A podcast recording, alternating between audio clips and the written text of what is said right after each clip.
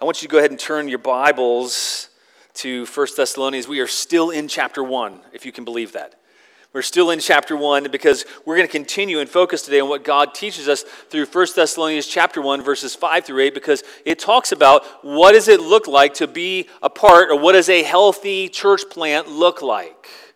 And so we're going to talk about that today from God's word. Let's read God's holy inspired word together. Because our gospel came to you not only in word, but also in power and in the Holy Spirit and with full conviction. You know what kind of men we proved to be among you for your sake, and you became imitators of us and of the Lord. For you received the word in much affliction with the joy of the Holy Spirit so that you became an example to all the believers in Macedonia and Achaia. For not only has the word of the Lord sounded forth from you in Macedonia and Achaia, but your faith in God has gone forth everywhere, so that we need not say anything. We're going to pray. And I know that sometimes when we pray after reading scripture, it can become this routine. But prayer is it's not a mere formality, it's always a necessity. So let's pray together, asking God for his help. God, thank you for your goodness to each and every one of us. God, sometimes our, our, hearts and our minds become dull to you, to the realities of what you've done, to your good news. God, I pray this morning that, that we would have a fresh affection and passion for you, for your good news that has come to us through Jesus Christ, and for the part that we play participating together in that. And Lord, I pray that you would stir up faith within us, within our hearts and minds. And Lord, would you stir us to action? Lord, we want to live as examples. We want to pass on the gospel. And so I pray that you would enable us to do that by your grace. God, give grace to all who hear through your Holy Spirit and empower the words that I speak, Lord, by your Holy Spirit. Lord, let all the words that are not of you fall to the ground. Lord, let your words be effective. In Jesus' name we pray. Amen. About 20 years ago, not quite 20 years ago, but almost 20 years ago, there was a group of families that were asking for a local church. And in this group of families, they were praying, they were seeking God about the desire for a church plant here in the Greenville area. They began meeting together, they began studying the Bible, they began praying and asking for a church plant. And what they wanted was a, a, church plant that was marked by the gospel being central in all of life. They wanted a church plant that embodied really those distinctives we mentioned a minute ago that embraced the sovereignty of God and salvation, that eagerly desired the Spirit and all the gifts that He has, that believed in the equality of men and women, and yet believed in male leadership in the home and in the church. Church that desired to spread the gospel, to make God's name known, that, that really lived out these truths each and every day, that loved God and loved each other. It's not that those churches didn't exist 20 years ago, it's just that there was a desire to have those things brought together so we might be a gospel light. And so 20 years ago, these families prayed, and this coming August will mark 20 years for us as a church. By God's grace, many people have been born again, and hundreds of others have been transformed by the truth of God's word. Our church membership has changed over the years, but, but here's something that's not changed. By God's grace, we remain a healthy church that's committed to these things, and we're marked by love for God and a love for one another. And this Sunday, I want to take some time to consider really what does it mean to be a part? Because a lot of us are new. A lot of you here are new to our church, and our, our demographics have changed. And so we want to take a look and say, what does it mean to be a part of a healthy church plant? What does it mean to be a healthy New Testament church that desires to and seeks to plant other churches? And I think we're going to see from the passage in Thessalonians, in just five through eight, we're going to see three essential qualities, if you will, of what a healthy church plant looks like. Three essential qualities of a healthy church plant. That's in a healthy church, the first thing we're going to look at is that a healthy church, the gospel is empowered by the Spirit with full conviction. In a healthy church, the gospel is empowered by the Spirit with full conviction. It's not that that full conviction is, is, speaking of, it's not that we're convicted of sin and respond, but no, empowered by the Holy Spirit with full conviction that we're empowered by the Holy Spirit, that we've received the gospel and we receive that with full conviction that it's true. The question for each and every one of us, though, as we think about our part that we play in this healthy church is have you received the gospel of Jesus Christ not just as mere words, but as the very power of God to transform you? Is that how you look at the gospel personally? Are, are you embracing it with full conviction? Do you realize that it is the very power of the Holy Spirit of God, the same Spirit that raised Jesus Christ from the dead? Have you received it as that? And are you embracing it as that? And are you doing that with full conviction? You see, it's not just enough to have mere assent to the words of the gospel of Jesus Christ. And many of you from a very young age maybe can recite the gospel and, t- and say what it is. But in a healthy church, it's embracing the power of the gospel through the Holy Spirit being fully convinced personally of the necessity of the good news in your own life and the power of God in your life through the gospel of Jesus Christ. We're not after abstract truth. We don't want just abstract head knowledge. We're looking for a personal experience that we've received the Holy Spirit of God and then we hold fast to the good news with a full conviction. You see, the Pharisees in Jesus' day, they would have known the truth. The Pharisees in Jesus' day, they knew their Old Testaments. They could probably recite most of the Old Testament from a very early age. They were taught God's Word. They knew all the objective truths of God's Word, and yet they didn't embrace it for themselves. They didn't embrace Jesus as the Messiah themselves, and they, they didn't respond to Him. But you think about it for a minute the, the Pharisees, they were morally good people. They, they might have made good neighbors, at least in one sense. They probably mowed their lawn, they kept things up, they planted bushes and trees, they made things look nice on the outside, they were um, very fastidious. They would have kept a tidy home, an immaculate lawn, been respectful of your property. They would, would have given regularly, been involved in, in, in conservative community events. They would have been conservative morally, ethically. You could trust them to do the moral thing in the community. And yet they had no personal love for Jesus. The Apostle John tells us a story about one of the Pharisees named Nicodemus. He came to Jesus at night and he told Jesus, and he says, Rabbi, we know that you are a teacher come from God. Did you get that? He didn't say, We know you're a teacher, but we know you came from God.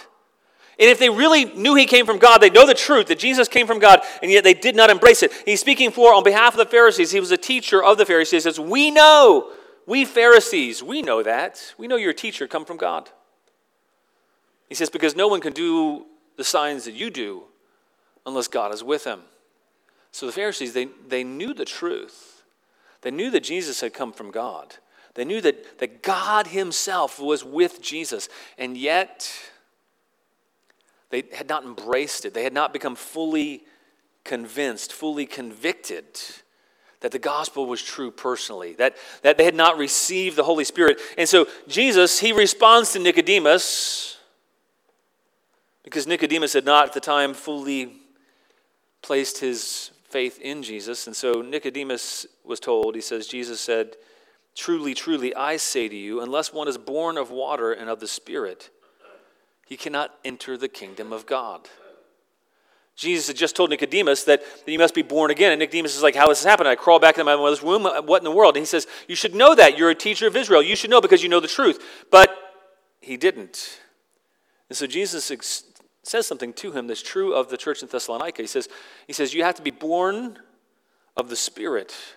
And unless you're born of water and the Spirit, you, you can't enter the kingdom of God. So as you're a part of this church, we want you to really consider have you been born again? Have you, been, have you embraced the Spirit with full conviction? Are you living that out? And, and to kind of help diagnose it, when I ask you some questions that I want us to all consider and want us to think about, you know, what's, when somebody asks you, what's the best thing that ever happened to you, what's the first thing to come to mind? Maybe it's you married your spouse or you had a baby or you achieved something. What's the most exciting thing? If somebody says, Hey, what's the most exciting thing? What's the greatest thing that's ever happened to you? How do you answer that question? What's the most important thing about you? Wonder what pops in your head to begin with. What's the most important thing about who you are, about your identity? What are you called to be and do?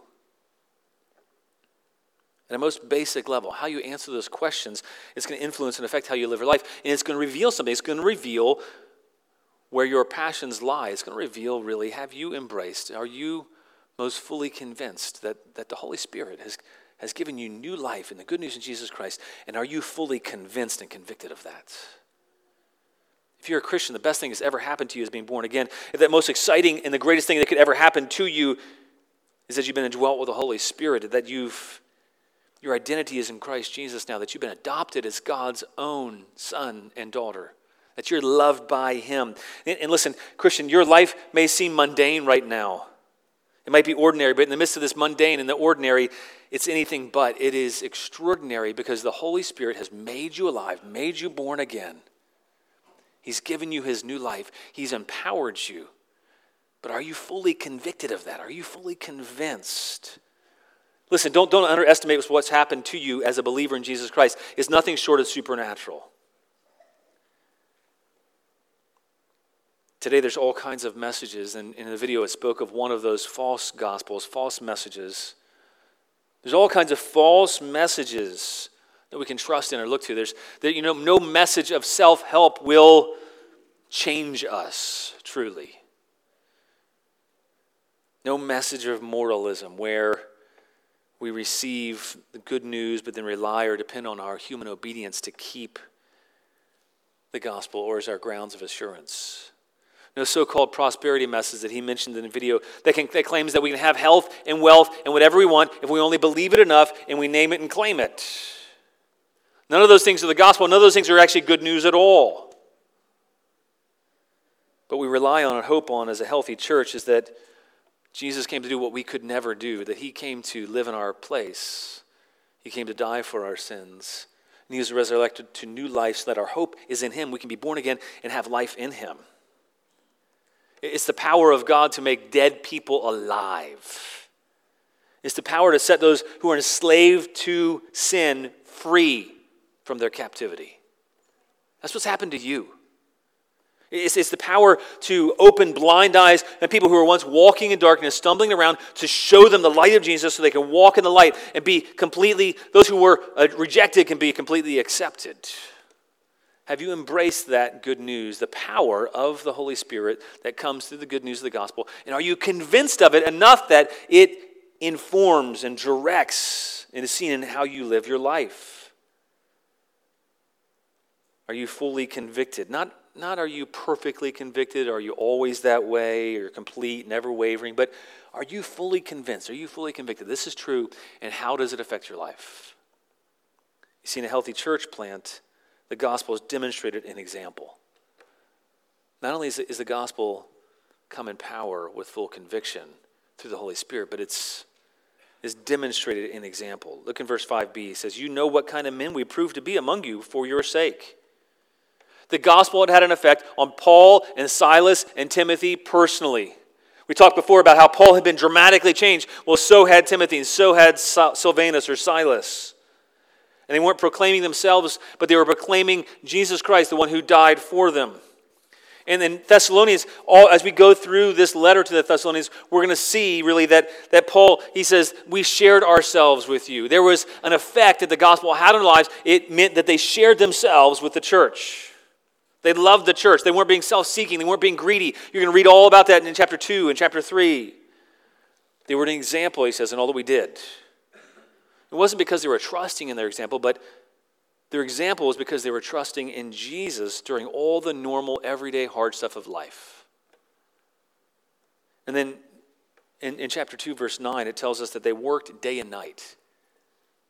But it doesn't say they worked day and night as missionaries. It's, it's something interesting. It says they worked day and night. And while they worked day and night, they proclaimed the gospel. So, Paul, what, what, he, what he's talking about is probably the fact that he was a tent maker. And in Acts, it tells us about Paul's profession or what he did primarily for work.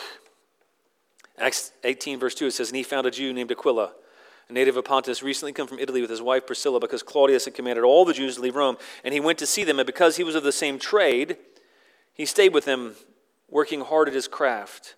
and worked with them, sorry, and, for they were tent makers by trade.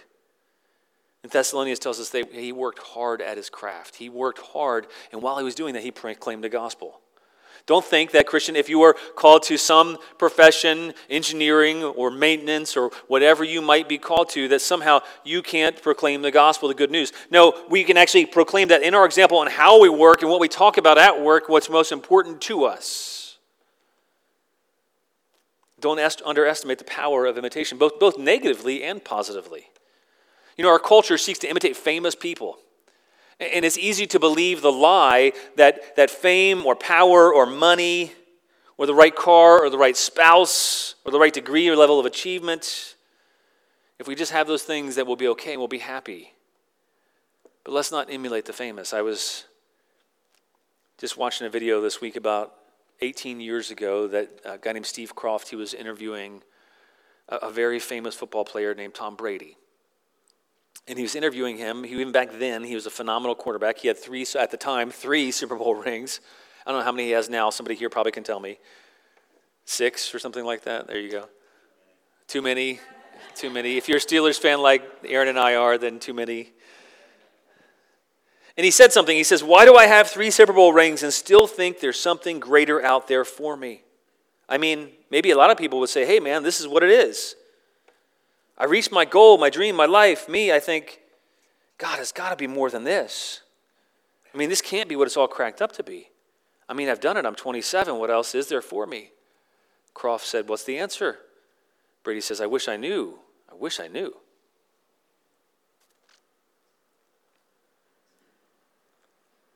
What example are you imitating? The, the Thessalonians were example, uh, imitating the example of Paul and Silas and Timothy, and also of Jesus. Because any other example is going to come up empty. Any other person or thing we're imitating that's not following hard after Jesus, we're going to come up empty. As a, and a healthy church knows that the gospel is most important. It's what, it, it's what makes the biggest difference in our lives. And we seek to imitate those who live for Jesus by the power of the Spirit. You know, I can look back on my Christian life, and there's a handful of people I can look to, and I remember immediately because of their example and their influence on me. When I think of somebody who's just joyful, but not fake joy, but joyful all the time, there's a guy named Keith Jacobs. He was one of the first pastors I had in, in Fairfax, Virginia. And he, he, was, he was joyful. Whenever he talked about Jesus, it just kind of exploded out of him.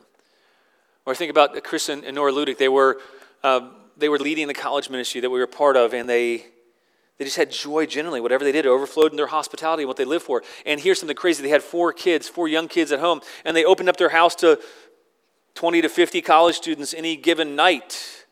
And they were just, now I'm not encouraging you every night of the week, by the way, to be doing that, but they opened up their house to a bunch of college kids, invited us into their home to see how they lived. They discipled us, they lived, laid down their lives for us. I want to be like that.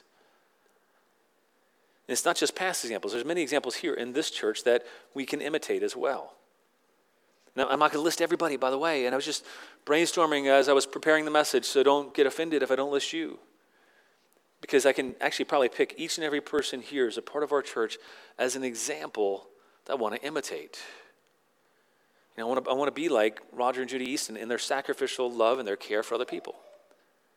I want to be like Dan and Kimberly Payne, their love for God's word and, and prayer. I want to be like Tom Chambliss, who serves faithfully behind the scenes, like Missy, who, who desperately clings to God even when things are hard physically, or like Vivian Quinones, who, who recently, when she had a bad diagnosis, she was still filled with faith. I want to be like Vivian, like Gwen Smith, women of great faith who have joy in Christ despite physical afflictions. I could list so many more people that that we can imitate their example, people who are living for what truly matters. That doesn't mean we all get it right, that we're perfect, and other people I mentioned are perfect. I'm not either, none of us are. But we have a perfect one whose, whose example ultimately we imitate. And they were a church that imitated the Lord and Paul and Silas. And we want to be that kind of church. We want to be a healthy church that imitates the Lord, not, not pretend, pretends to be like Jesus, but says, I want, I want to be like that because he's affected me. He's made me alive. He's made me new. I want to be like those people who are following him. And he commended them. That, But there was a very real cost. It came in the midst of affliction. And he commends them for their example that came in the midst of great affliction. He says, You receive the gospel in the midst of great affliction with joy. That's crazy. Who does that? Who is being afflicted and has joy unless it's by the Holy Spirit?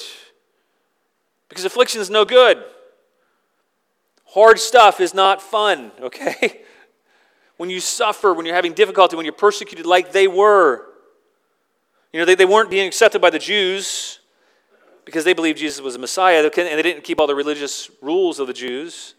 They weren't accepted by the culture around them because they, they no longer followed after idols. They were accused of treason by the Roman government because they didn't place their hope in the government.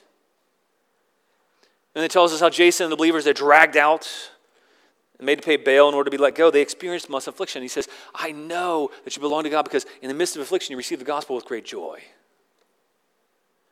It was a joy that was contagious despite affliction. That was unusual.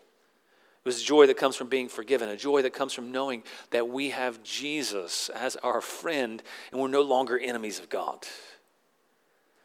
A joy that comes from being justified by God's grace. A joy that comes from being adopted by God as his child. That comes from knowing that, that our identity is hidden with Christ and no one can affect that. The joy that comes from knowing Jesus and knowing God personally, from knowing He's never going to leave us or forsake us. Do you have joy over these things? This, these are truly joyful things that we can have joy in the midst of affliction. Joy from all the truths and the promises of God that we have in Christ Jesus. They says all the promises of God are yes and amen, or yes and so be it in Christ Jesus. That's true. If you are a believer in Jesus Christ, you have received all the promises of God. Maybe not fully yet, but you will. There's an evident transformation that comes from receiving the good news like that in the midst of circumstances that don't make sense. He says, You became an example to all the believers, not only in your city, but all throughout the region that you lived in, all of Macedonia, all of Achaia. Church, we want to be like that. We have, we have an opportunity to be an example and encouragement to others. You have an opportunity to be an example and encouragement to others. You can have an influence in the entire upstate. Don't, don't, hey, we're a small church, but don't think small yes, we're not the only church. We're not saying we get everything right. We're not saying that we're the only faithful church, so that we're the only church that is a gospel witness. But, but we can be a church that is a gospel witness faithfully. We can be a church that's filled with joy, that lives out an example, and that inspires others, just like this church here in the church of Thessalonica, in the city of Thessalonica. Imagine the effect that, that we can have if we're empowered by the Spirit with full conviction and we demonstrate the gospel by our example. Don't you want to be a church like that? Not only is it a healthy church empowered by the Spirit and, and demonstrates it in an example, but the, the gospel is passed on. The gospel is passed on. In a healthy church, the gospel is passed on. We don't just keep the good news to ourselves. I don't know if you've ever had a friend who is passionate about something so much so that you almost want them to stop telling you how passionate they are about that thing. And you smile and nod, and you're like, How many more times do I have to hear about your sourdough bread recipe? I, I don't want to know all of the facts you're telling me about the Marvel universe. I already know far too much now. I don't want to know anymore. I don't want to hear how great CrossFit is. you know, every fall, you can be assured that we're going to hear people who are passionate about Clemson or about the Philadelphia Eagles. It's what comes out of us, it's what we're passionate about, it's what we celebrate.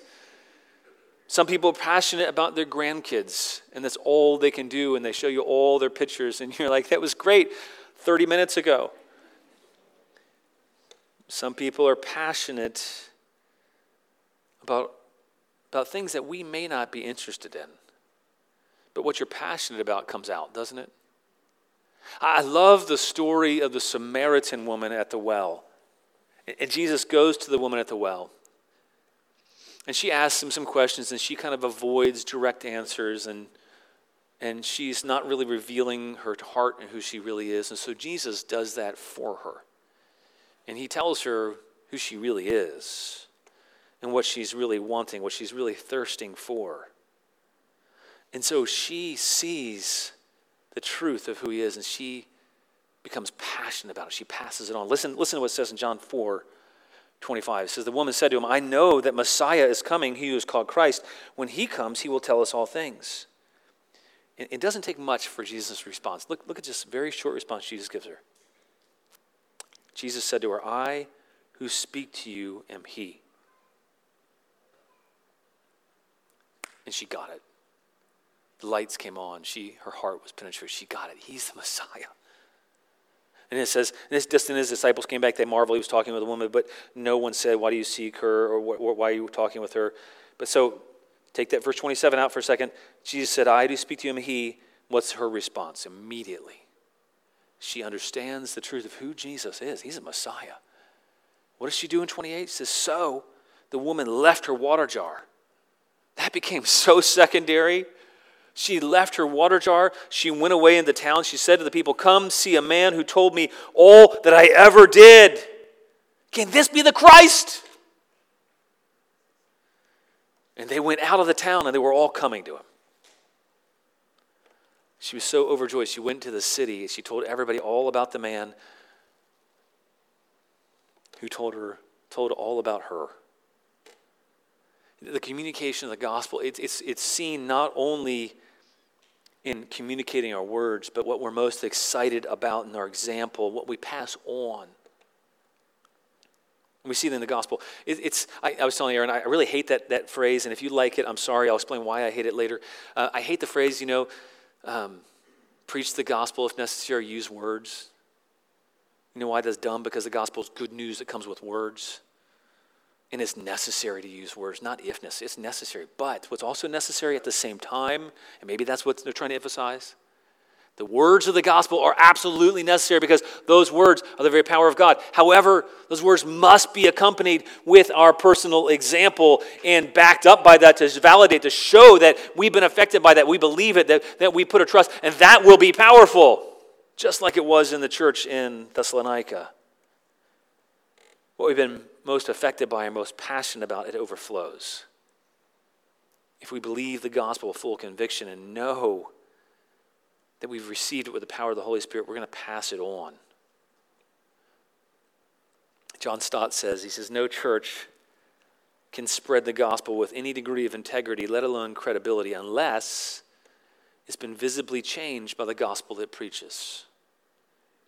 We need to look like what we are talking about. It's not enough to receive the gospel and pass it on. We must embody it in our common life of faith, love, joy, peace, righteousness, and hope. But you, you know, the only way we can do that is, is by the power of the Holy Spirit.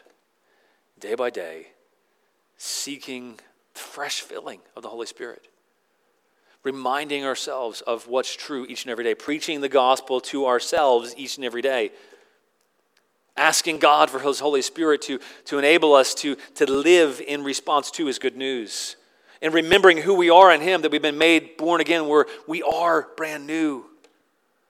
And then saying, God, would you, would you give me people to pass it on to?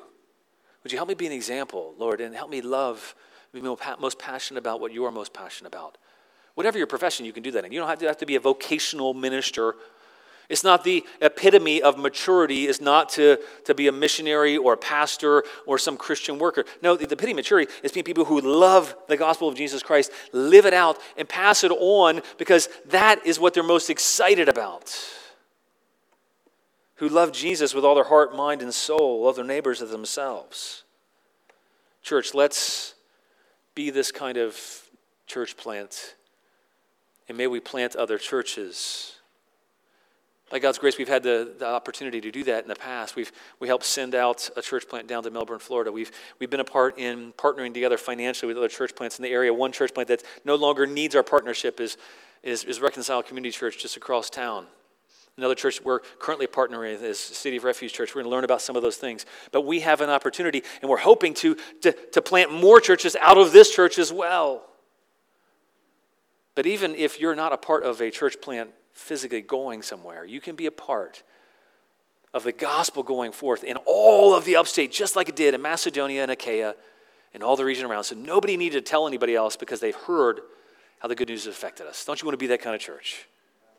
Amen. Well, we'll pray and then I'll dismiss those who are visiting here with us. So let's pray. God, I pray that you would just give us your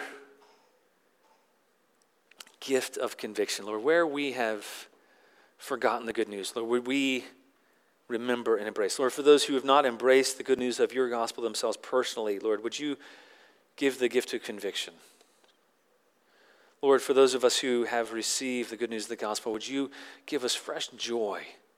Would you empower us by your Holy Spirit to live holy lives as examples for you, so that we might spread the gospel through our example and we might pass it on in our words, Lord? God, we pray this not for our glory, but so that your great name might be magnified and so that you would bring many people to yourself. So that, Lord, we can stand together on that day with people from every tribe and tongue and nation who have been affected by the gospel because of our small part that we've played in obedience to you. We pray this in Jesus' name. Amen.